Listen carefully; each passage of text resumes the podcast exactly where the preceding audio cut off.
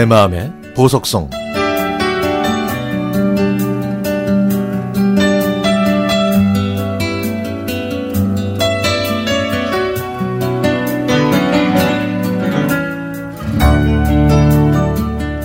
코로나19 바이러스 때문에 집에서 동영상 사이트를 자주 보게 되네요.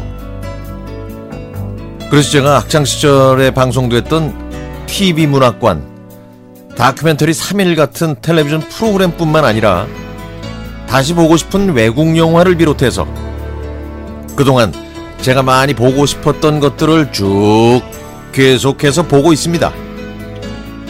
그러다가 며칠 전에 어, 한 지방방송에서 하는 톡쇼에 김기덕 씨가 출연하신 걸 다시 보기로 보게 됐습니다.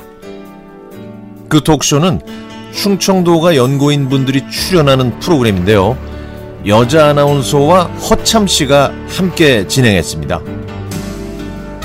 저는 갑자기 궁금해져서 그동안 어떤 분들이 출연했는지 검색을 해보았더니 김기덕 씨 외에도 김학래 씨, 김범용 씨, 태진아 씨, 박혜미 씨처럼 익숙한 분들이 많이 나왔더군요.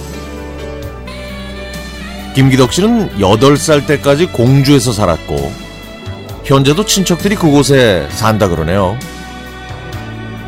그 후에 교육을 위해 천안과 서울로 이사했다고 했는데요. 원래는 영화 감독이 되고 싶어서 대학에서 연극 영화를 전공했지만 주위에서 목소리가 좋으니까 아나운서를 한번 해보라고 권유해서 시험을 치른 게 결국 음악 프로그램까지 이어졌다고 합니다.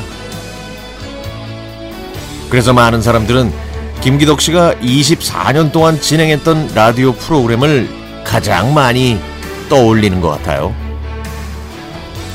그런데 저는 큰 딸을 키우면서 즐겨 들었던 그 시절보다는 제 어린 시절이 먼저 생각났습니다. 지금은 70대 할머니가 된 사촌 언니가 고등학생이었을 때 여고생이라는 잡지를 가끔 사봤거든요. 근데 저는 그 사촌 언니 집에 가면은 그 책을 열심히 보곤 했죠. 그 책에는 김기덕 씨가 맡았던 팝송 코너도 있었는데요. 팝송을 전혀 몰랐던 초등학교 5학년 학생이 왜 그걸 챙겨 봤었는지 지금도 이상합니다.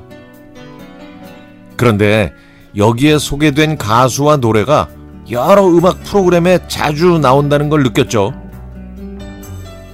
여고 시절에 들었던 그 노래들이 나오면 반갑고 또 김기덕 씨가 쓰셨던 그 글들이 떠올랐습니다.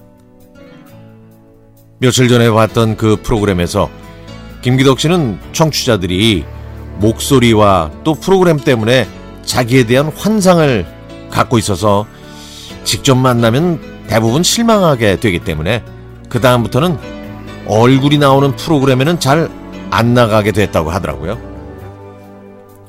그 프로그램이 끝나갈 무렵에 MC를 보던 허참 씨가 김기덕 씨한테 팝송 세 곡을 추천해 달라고 했는데요. 김기덕 씨는 오랜 시간 동안 라디오 프로그램을 진행하면서 틀었던 많은 노래들 중에서 우리 마음이 편안해지는 유명한 곡, 네 곡을 골랐다고 했습니다. 자, 오늘은 이 노래들 중에서 한동준 씨가 선택해서 한 곡만 들려주시면 대단히 고맙겠습니다.